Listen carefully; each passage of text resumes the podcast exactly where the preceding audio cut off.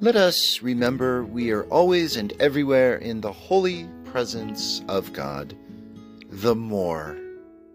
Hi, it's Rick, and welcome to Presence Experiencing the Nearness of God. I'm glad you're with me as I reflect on how I've experienced the more, which is one of the ways I understand God, as I look, listen, smell, taste, or touch deeply while going through my day to day life. Today, I am making a 12 week at home retreat and reading my reflections as I made this same retreat almost exactly two years ago.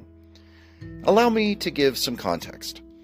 The retreat is all about the title of the workbook which accompanies it Finding Christ in the World. It is based on the spiritual exercises of St. Ignatius of Loyola, and it's sponsored by the Jesuit Institute at Boston College where I got my master's in education in 1996. And I also met the woman with whom I've been married for 24 years now. My degree was pricey, and I am still paying off loans from it. My relationship with my best friend, spouse, and life partner is priceless, and it pays me with grace every day. I'm in the second week of this retreat as it began on Pentecost Sunday. I am experiencing a kind of double vision with it due to the copy of the workbook that I'm using every day. You see, rather than pay $35 for a new unwritten in workbook, I am reusing the one where I wrote two summers ago. So I read the retreat guide about faith, hope, and how God continues to create in the big world and in my little life. Plus, I'm reading the response I wrote in almost the exact same part of summer 2021. You'll recall that globally, it was the first summer that life was starting to return to normal after the still in lockdown summer of 2020. A little point of reference about where we all were in that 2021 summer. Masks were still strictly mandated on airplanes. When I flew to California that August, the napkins on Southwest Airlines had this printed on them drink down and mask back up. And when we went for a day of fun at Disneyland, masks were strictly required in all indoor areas. So, there was stress and uncertainty for all of us two summers ago. For me, my stress included all of that mid pandemic stuff and the harsh fact that I'd been told that I'd not be asked back to teach at the school that I taught at during the insanely demanding 2020 2021 school year. I won't bore you with the details except to say that I truly had no idea what I was going to next do professionally. I'd been teaching religion or theology in Catholic high schools for 17 school years. And the short story is that the Catholic Church in the U.S. changed in one direction, a narrowing one with walls as a guiding image. Meanwhile, I'd been changing in the opposite direction, with bridges and open doors as my guiding images. So, I was no longer a good or even an acceptable fit to formally represent the Catholic Church. And so, in early summer 2021, I was not only out of a job, but my career had hit a church wall, and I didn't know what I would next do professionally.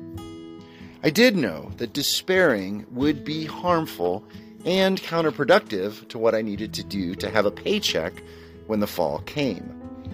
I prayed for hope and trust as I wondered what God had in store for me. Please stay with me through this break, and I'll return to share with you some of what I wrote and prayed two summers ago. Plus, two summers on, what God had in store for me.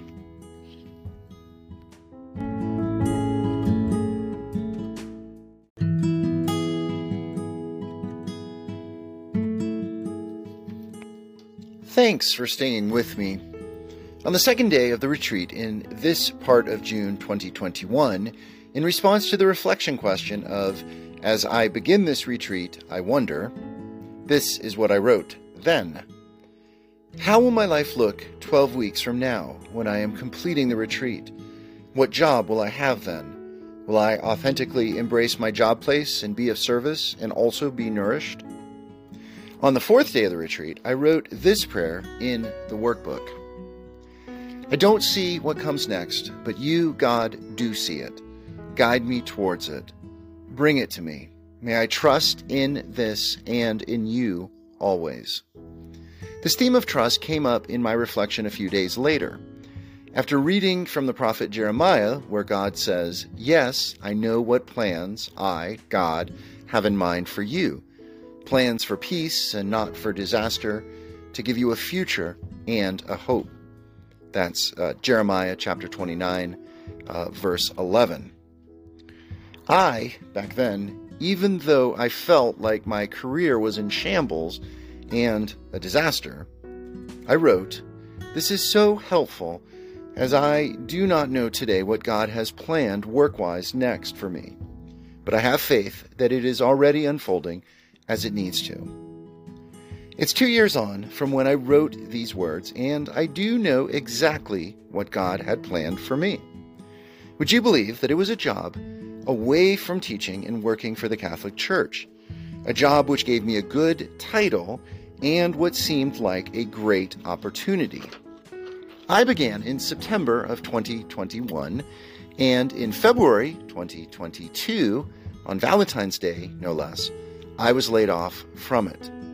In less than six months, I was unemployed again, and it felt like I was back to where I was in June of 2021, only with a second round of uncertainty and an emotional state much closer to despairing than post layoff period number one. Amazingly, as I look back from a perspective of 15 months on, it is crystal clear how God used that brief, less than six month job to springboard me to where I am professionally right now in June 2023. I am the systems training manager for a mid sized nonprofit agency which supports intellectually and developmentally disabled youth and adults. Not only is it a leadership position, as I'm presently overseeing an agency wide implementation of an information system, but I do get to do two things I love create digital learning materials and teach and train adult staff how to practice empathy as they care for folks the Bible might call God's little ones, or, in Jesus' own words, the least of these. Best of all, while it is a secular agency and I don't get to talk or teach about God, I get to be authentic about who I am and what I believe, which is God's love. The presence of the more is freely available to all, especially when we are loving and welcoming to all. It's at this point in an episode when I ask you questions to see if you can connect your experience of God, the more, with what I've just shared. My questions are simple. Are you, right now, in a time of uncertainty and change? If so, does my sharing of where I was and what I wrote two years ago, and where God has brought me today, does this help you? Can you draw hope from the big story of how God has worked in history and my little story of how God has worked amazingly in my last two years. Because here's the thing if God gave me hope and patience to wait for what was to come next, even though and even through a second period of being jobless, then God can, and I believe will, give it to you as well. God will bring you through your present place of uncertainty, not likely on your timetable and almost surely in ways that you won't expect for if God could and did give to me what I've just shared with you, then I believe and I know that God can and will do similarly for you as well. Thank you for listening. Be well.